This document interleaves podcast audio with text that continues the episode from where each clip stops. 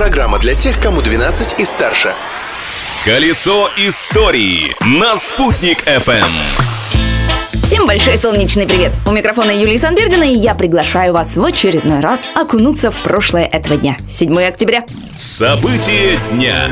Отправляемся в 1830 год, где в этот день Александр Сергеевич Пушкин закончил девятую главу романа Евгений Онегин. Впоследствии она стала последней, потому что десятую главу поэт сжег. Уж очень провокационная она оказалась. В целом, этот период творчества поэта литературоведы называют «болдинской осенью». Но на самом деле его правильнее назвать «болдинский карантин», в 1830 году Александр Сергеевич на всю осень застрял в имении отца из-за эпидемии холеры. За время вынужденной самоизоляции Пушкин не только закончил последнюю главу своего знаменитого романа, но и написал маленькие трагедии, домик в Коломне и последние из повести Белкина. Так что из всего нужно извлекать пользу. Даже самоизоляцию можно превратить в эпоху новых открытий и ярких творений. Открытие дня.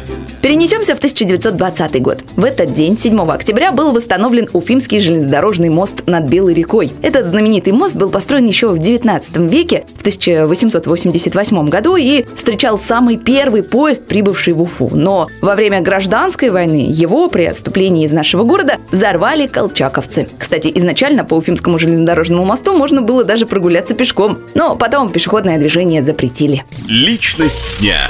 А именинник дня – это Владимир Владимирович Путин. Президент Российской Федерации родился 7 октября 1952 года. Он частенько бывает у нас в столице и всегда тепло отзывается о жителях нашей республики.